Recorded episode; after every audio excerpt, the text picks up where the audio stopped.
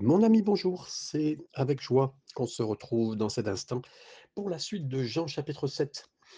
Nous allons arriver au verset 37, la grande invitation du Seigneur, en pleine fête, le Seigneur, euh, avec tous ses allers-retours au- à cet endroit de Siloé où on allait chercher de l'eau, cette grande journée de fête, particulièrement un homme prêtre devait prendre de l'eau dans un vase d'or et le ramener jusqu'à un endroit. Et là, c'était l'image vraiment parfaite de ce que Dieu avait pourvu à l'eau et c'était une fête merveilleuse où tout le monde était très content de participer. Et là, on est le dernier jour. Vous savez que Jésus avait dit à ses frères, ses frères, euh, il avait dit, il vaudrait mieux que tu paraisses ce, jour-là, ça serait bien que tu viennes à cette fête. Il a dit, non, non, je n'irai pas. Et quand il l'a dit, il a dit qu'il n'irait pas publiquement, mais voilà, on le sait après qu'effectivement, il est allé d'une façon non publique. Il a, il a rejoint la fête seul, sans son, sans l'apparat des personnes qui étaient avec lui. Et encore, hein, je ne dirais pas que Jésus avait un apparat de personnes autour de lui, mais euh, voilà, il a décidé aller seul, personnellement, comme s'il était euh, celui qui peut euh, être concerné, et puis il n'a pas envie de lui faire quoi que ce soit euh, ah, pour pouvoir, euh, vous des enjeux politiques, où vous assistez à des réunions pour serrage de main, et non, ce n'était pas du tout son cas. Donc, versets 37 à 39, on peut lire ensemble, le dernier jour, le grand jour de la fête, Jésus, se tenant debout, s'écria, Si quelqu'un a soif, qu'il vienne à moi et qu'il boive. Celui qui croit en moi, des fleuves d'eau vive couleront de son sein, comme dit l'Écriture. Il dit cela de l'Esprit qui devait, que devaient recevoir ceux qui croiraient en lui, car le Saint-Esprit n'avait pas encore été donné, parce que Jésus n'avait pas encore été glorifié.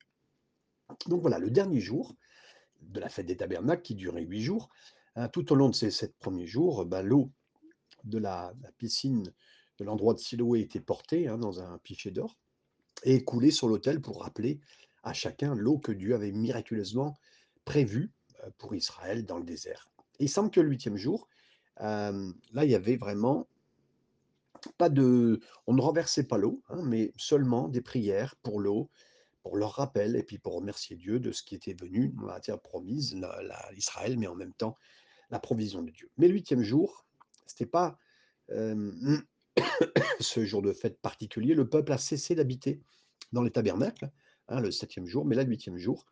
Et c'est Philo, un des auteurs de l'époque, hein, qui a proposé et qui a dit que c'est un peu un moment de conclusion solennelle, non pas de cette fête seulement, mais de toutes les fêtes hein, de l'année, donc euh, vraiment un moment important euh, où Israël aimait bien fêter, parce que Dieu lui a demandé de fêter. C'était euh, grand barbecue, on va, c'était grand dans le sens où fêtait avec des animaux qu'on donnait au Seigneur, mais on pouvait manger, voilà, c'était important, un rappel, des commémorations, des prières, de l'adoration, de la louange, enfin, très fort.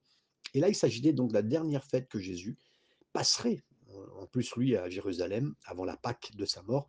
Donc c'est le dernier jour de, cette fête-là, la dernière fois qu'il parlait à beaucoup d'entre eux avant sa crucifixion. Et sachant une chose, hein, on l'a dit tout à l'heure, c'est que il est venu, euh, mais seul, caché, quelque part, pour pas qu'il soit repéré.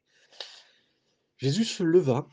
À cet instant, il nous a dit, il s'est levé, il s'est tenu debout et il s'est écrié. Ce que Jésus était en train de sur le point de dire avait une grande importance. Et important à cause de d'où il l'a dit, debout devant le tribunal, devant le temple, juste à l'extérieur du temple lui-même.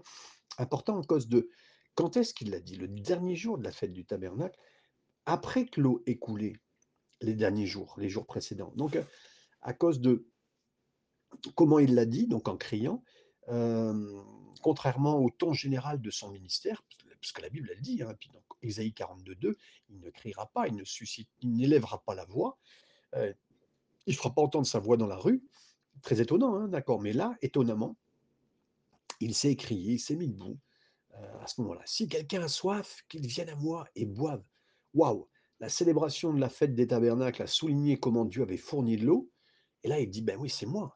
Venez boire à moi. Dans le désert, sur le chemin de Canaan, Dieu a trouvé ce qu'il fallait. Mais là, il dit maintenant, il appelle les gens à lui-même pour boire et être satisfait de leur soif la plus profonde. Là, on parle même plus de boisson euh, dans le désert, on parle de boisson spirituelle, on passe de d'être étanchéifié, euh, étanché, pardon, pas étanché, on ne va pas être étanchéifié, étanché au niveau de la soif, et vraiment avec l'aide de Dieu. Voilà, Dieu euh, a envoyé Jésus pour qu'il puisse guérir chaque personne d'une soif profonde. C'est une invitation, c'est large. Ça disait si quelqu'un, là, c'est vraiment un renseignement sur qui que ce soit, n'importe quelle race, n'importe quelle classe, n'importe quelle nationalité ou même parti politique, ça limite à personne. Et l'invitation, elle est, elle est, elle est étroite si quelqu'un a soif. Donc vraiment, si tu n'as pas soif, viens pas. Mais si tu as soif, viens. Et il faut voir vraiment le besoin. La soif, c'est rien en soi, mais c'est un manque de quelque chose. C'est un vide, c'est un besoin, un besoin fort. Et donc, il y a quelques différences entre les commentateurs, parce que savoir si Jésus dit cela comme de l'eau qui coule, ou si c'est en rapport avec l'eau qui n'a pas été encore coulée. Enfin, en tout cas, il met l'accent par Jean. Le dernier jour, c'est probablement Jésus qui avait l'intention de montrer vraiment un contraste.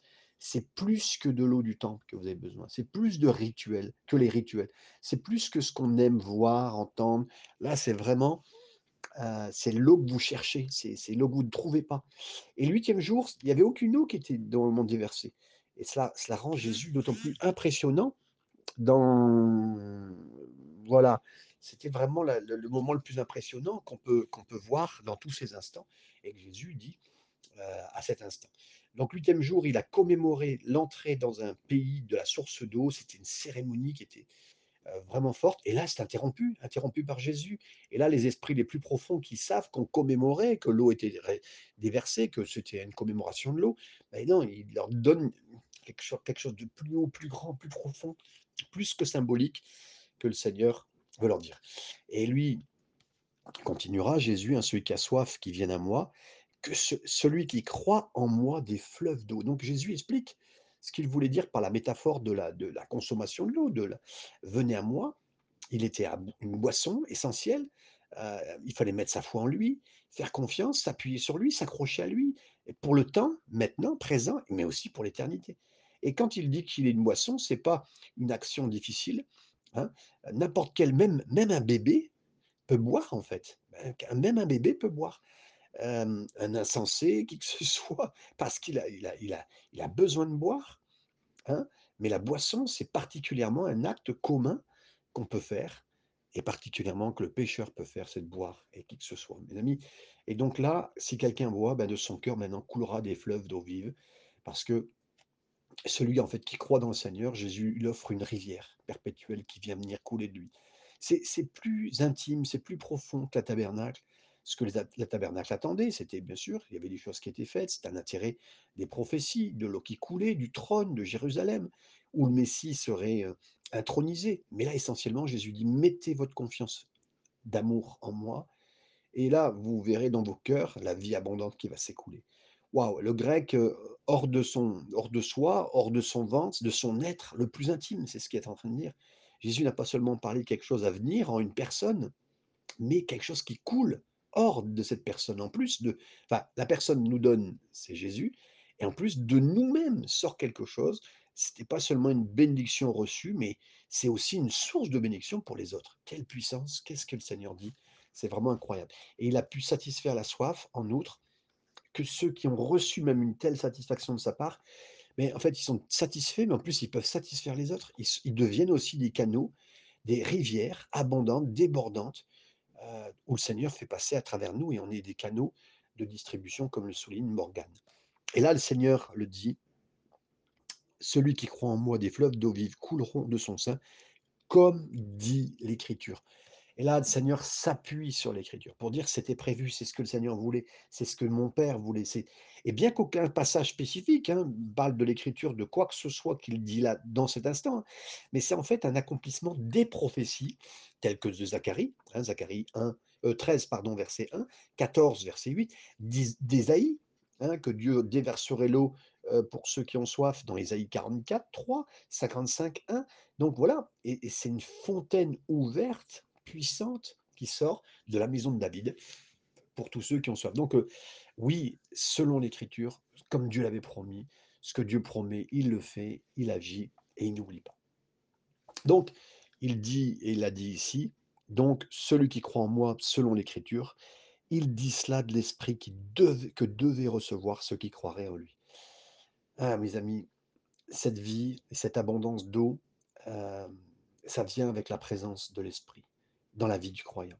Cela parle d'une expérience qui appartient à ceux qui croient. Ceux qui croient dans le Seigneur, il y a un moment de, on rentre dans la présence de Dieu, on rentre dans sa puissance, on rentre dans qui il est, Et là, ça devient pour nous, mais d'abord une vraie bénédiction. On est étanché, on on a l'impression qu'on comprend notre vie, on comprend notre vie, on comprend l'éternité, on comprend tout.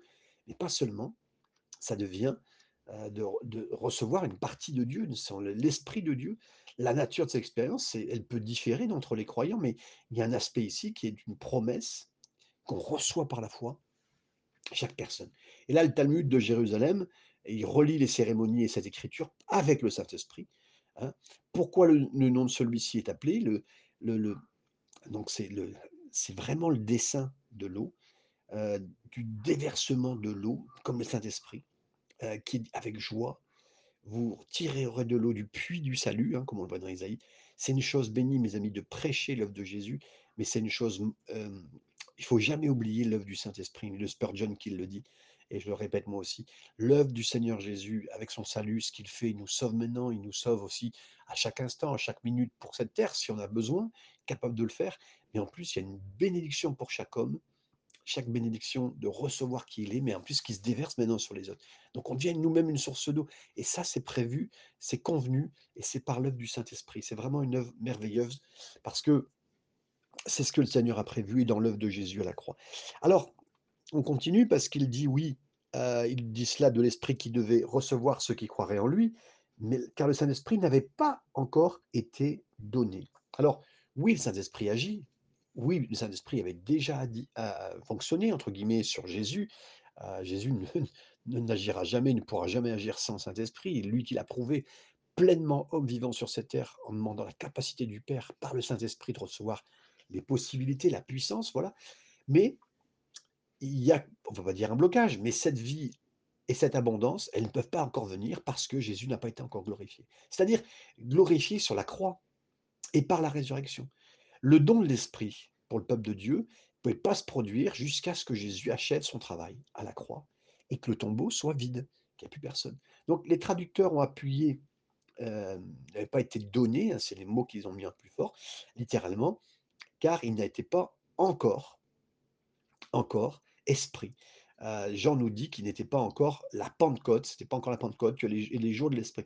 Le mot, il n'implique pas exactement donner, mais plutôt travailler, fait. Un mot similaire, un peu comme une dispensation de l'esprit n'était pas encore, comme le dira plusieurs fois Alford et on peut adhérer à ce à cette chose. Donc c'est un point qui est répété dans cet évangile, l'esprit ne pouvait pas venir à l'époque du ministère terrestre, hem, à ce moment-là, mais quand l'œuvre a été consommée, a été faite, l'esprit a été donné. C'est important, heu, comme si vous voulez, presque comme un robinet qu'on tourne. Si le robinet, il est là, si l'œuvre elle est faite, on peut tourner le robinet, les choses vont faire. C'est irrémédiable, ça ça va être fait comme cela. On continue 40 à 43. Des gens de la foule ayant entendu ces paroles disaient: «Mais celui-là est vraiment le prophète». D'autres disaient: «C'est le Christ». Et d'autres disaient: «Est-ce bien de la Galilée que doit venir le Christ? L'Écriture ne dit-elle pas que de la heu, c'est de la postérité de David ou du village de Bethléem où était David, heu, que le Christ doit venir?» Il y eut donc à cause de lui division parmi la foule, quelques-uns d'entre eux voulaient le saisir, mais personne ne mit la main sur lui. J'étais jusqu'au 44. Certains disent: «C'est le prophète». Certains disent: «C'est le Christ», donc Messie, hein. Certains ont dit de de des choses, hein, sur lui, mais d'autres ont dit autre chose, heu, qui était Jésus. Mais tout le monde avait une opinion et il pouvait pas être confronté, heu, à Jésus et rester vraiment neutre. Quand on est face à Jésus, on peut pas être neutre, mes amis. Si quelqu'un prétend être neutre, bah, il est contre lui. Il est contre lui parce que voilà, on peut pas être neutre dans ce moment-là. Le fait de dire: «C'est un prophète», certains savaient que sans doute, le prophète par le prophète ou le Messie, ça signifiait ça semblait pouvoir penser que, l'un des anciens prophètes devait être ressuscité dans les morts, si c'était un prophète. Ressuscité dans les morts, il devait avoir un état d'esprit ou l'esprit d'un prophète et alors que comme on connaissait l'histoire qui devait se passer, hein, c'était quelqu'un devait venir et après il y avait le Messie. Donc en fait, ils ne savaient pas, mais il y avait déjà eu Jean-Baptiste qui était Jean le Baptiste, hein, qui était déjà venu et maintenant l'apparition du Messie, comme le souligne Clark. Après, ben, se pose plein de questions et là, les choses vont bon train, les questions vont bon train, les successions d'idées Le Christ vient, dira-t-il, de Galilée, ce qu'on appelait Jésus, hein, de Nazareth, Jésus de Galilée. Bah, certains ont rejeté Jésus parce qu'ils étaient ignorants, ils connaissaient même pas la vérité sur lui. Ils savaient même pas que Jésus était vraiment né à Bethléem, même s'ils connaissaient les prophéties sur la naissance de Jésus à Bethléem. Et donc, la préposition ici, rendue par le renvoi à la naissance et à l'origine, et non à la résidence. Parce que là, il est à la résidence ben, à Galilée, alors qu'en fait, il n'est pas né, il est né à Bethléem. Et le passage même a convaincu des critiques qui ne pouvait pas être le Messie, mais alors qu'en fait, il était c'était la plus il donne la plus grande preuve qu'il l'était, hein, ça les gens ne savaient pas suffisamment, comme le le le signalent plusieurs auteurs. Le passage même nous convainc donc que les critiques étaient, mauvaises et qu'en fait de compte, c'était bien la démonstration. Donc est-ce que là, on va refuser, nous aussi, mes amis, de comprendre, ce qui s'est passé à cet instant? Ou est-ce que nous allons accepter que Jésus est le Christ, que Jésus est bien le Messie et que Jésus est bien l'envoyé de Dieu, heu, comme la parole de Dieu nous démontre, pas seulement, mais aussi nos vies, quand elles sont touchées par le Seigneur, quand nous voyons qui il est, les promesses que Dieu a faites, elles s'accomplissent en Jésus, à la croix, son œuvre en entier. Il y a eu beaucoup de divisions entre le peuple à cause de lui pendant les jours de son travail terrestre, hein. Jésus a vraiment divisé les gens. Les gens ne pouvaient pas vraiment, heu, avec heu, avoir une seule opinion. Il y a plein d'opinions sur Jésus, là on en a 2 et dans certains, heu heu, ils se tenaient contre lui et le mot division, ça implique dissension, même violente presque, hein. Certains s'en prenant, à sa cause, certains souhaitaient lui mettre la main dessus. Alford le signale encore. Heu, les divisions n'est pas venues parce que Jésus parlait stupidement ou parce qu'il parlait sur un sujet théologique controversé. Non, non, il a parlé de lui-même, le Messie. Il a parlé clairement en disant des choses mystérieuses, mais qui étaient vraies et qu'il il saisissait au Jésus a répété ça dans cette idée dans Matthieu 10, 34, 36. Ne pensez pas que je suis venu apporter la paix sur terre, hein, je suis venu apporter l'épée, mais une épée. Je suis venu mettre un homme contre un homme, contre un père, une fille contre sa mère, une belle-fille contre sa belle-mère, et les ennemis de l'homme seront ceux de sa propre maison. Voilà, une telle division ne devrait jamais exister parmi les disciples de Jésus. Parce que ça, c'est tellement important. On peut parfois même se battre les uns les autres, hein, ça peut, c'est arrivé. Mais ce que nous croyons être la vérité, on ne peut pas réprimander les uns les autres à cause de ça. À la face, si on pense que c'est, y a une erreur, on ne peut pas se disputer comme ça. Et quand il s'agit de Jésus, quand il s'agit de sa croix, euh, on, faut se donner la main, mon frère, ma. Euh, On est lavé dans le sang, on est ainsi, et, on peut se reposer en Christ. Et, oui, là, on peut se reposer. Vous avez tout mis votre espérance en Jésus. C'est là toute mon espérance, votre espérance. Et donc, on est un seul. Oui, il y a un véritable amour, et il ne doit pas y avoir de division entre le vrai peuple de Dieu à cause de Christ. C'est Spurgeon qui leur dira euh, au travers de tous ces textes encore. Versets 44 à 49.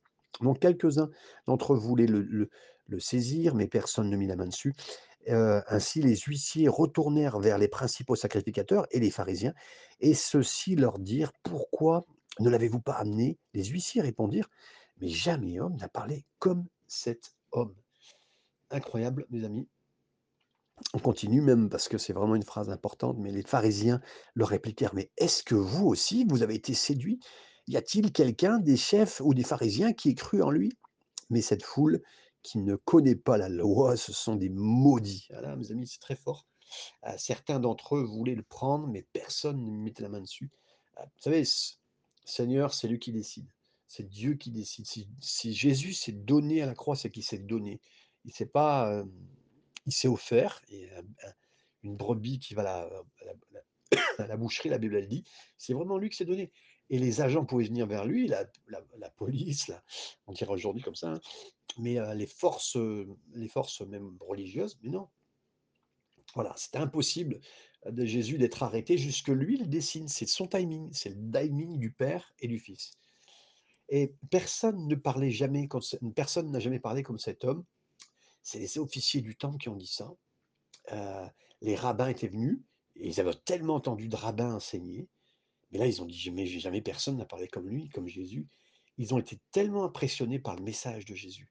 Ils ont trouvé impossible de faire un travail. Je ne sais pas si vous imaginez, en l'écoutant parler, ils ne pouvaient pas l'arrêter. Ils ne pouvaient pas. Et là, c'est pas parce que Jésus parlait beaucoup, hein, ça pas, heu, mais ça rendait silencieux tout le monde. Ça c'est incapable de faire même leur travail. Jamais un homme a parlé de cette manière. Le mot grec anthropos, ça ça c'est une position, c'est une position d'homme à la fin de cette phrase, ça implique en revanche, que c'est même quelque part, c'est comme si c'était plus qu'un humain, c'est téné qui le signale, qu'un humain ordinaire. Leur témoignage, ils exprimaient en quelques mots simples, mais il a résisté à l'épreuve même de tous les siècles, pas seulement maintenant, mais tout le monde pourrait dire à quel siècle jamais homme a parlé comme lui. Et là, bon, tout le monde est en train de se dire: «Mais est-ce que vous avez été trompés les dirigeants, heu, religieux, la la la enfin pas la comment dire? La mafia de l'époque religieuse étaient tous ensemble là, est-ce que vous allez croire en lui, pharisien là?» mais mais mais cette foule cette foule, les gens communs, hein, heu, de la loi, ils connaissent pas la loi, ils sont maudits et la fierté des chefs religieux, c'était simple, hein, toujours à mépriser le peuple commun.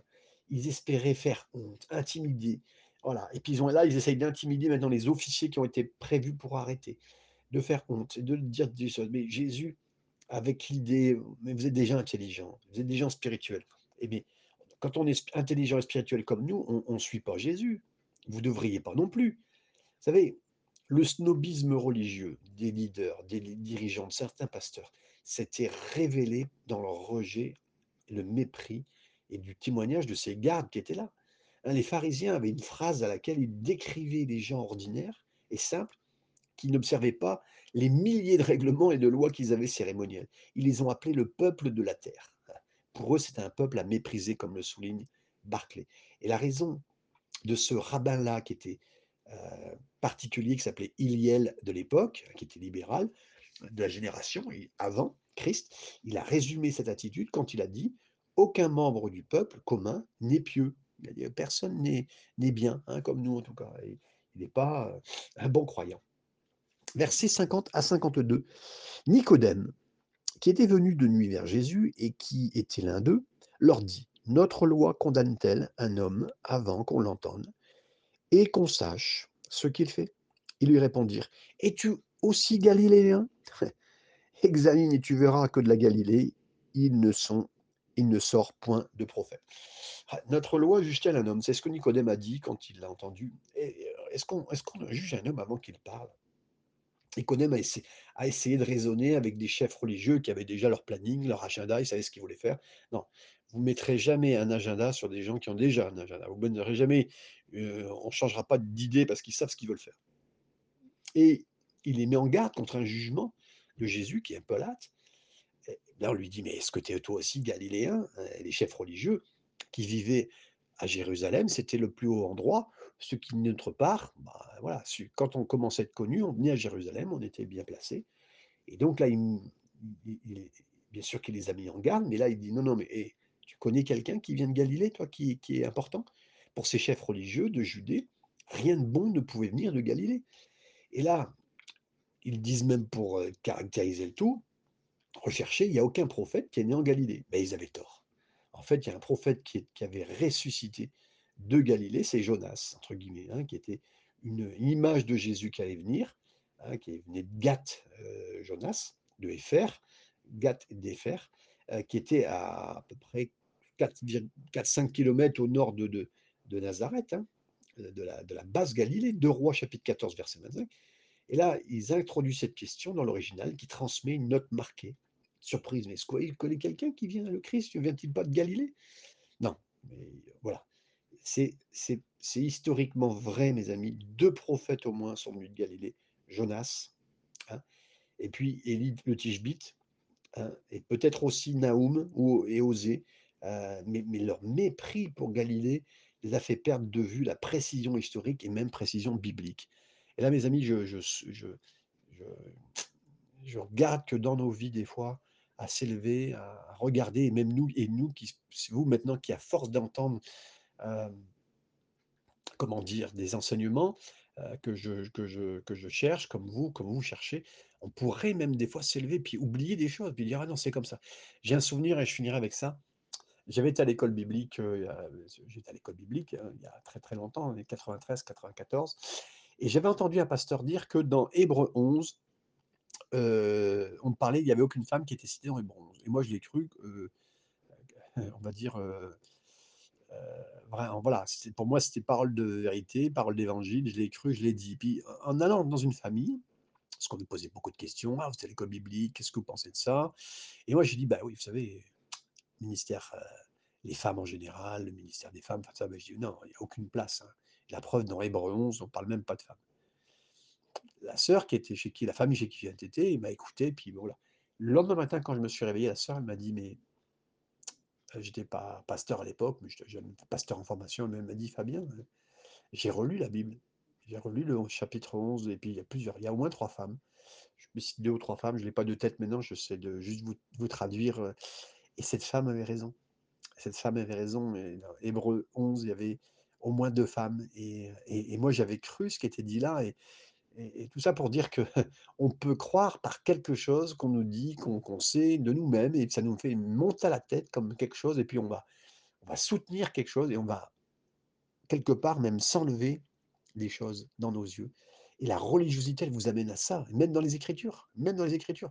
Ils ont été là vous vous rappelez, hein, quand Jésus est né, heu, il était marqué qu'il devait naître à Bethléem, mais il y en a pas un qui était voir à Bethléem. Il y a pas un qui été suivre là, c'est, même le roi Hérode qui a dû dire: «Mais, heu, qu'est-ce qu'elle dit l'Écriture? Ah ben, on sait que, heu, peut-être, le Messie doit naître là-bas». Mais c'est écrit et les gars, ils suivent pas. Tellement la religiosité, elle est forte qu'elle vous bloque, elle vous vous vous voyez même plus les Écritures entièrement et là, c'est ce qui est dit dans ce passage. Mes amis, que le Seigneur nous aide tous à garder une tête froide, un cœur chaud pour le Seigneur et heu, une lucidité et puis ne pas être arrogant, être humble avec les Écritures. Plus on en sait, écoutez, on sera on va avoir des révélations au ciel, mais même les Écritures seront encore révélées de nouveau, révélées, révélées de nouveau. Pour moi, je crois tellement à plusieurs révélations, heu, dans une révélation la parole de Dieu. Je crois au Seigneur, je crois à sa puissance et je veux être tellement humble dans sa présence. Alors que le Seigneur vous bénisse dans cette soirée, heu et dans cette journée, heu, qu'importe le moment où vous êtes, hein, en cet instant, mais que le Seigneur vous bénisse et vous fasse du bien. Amen.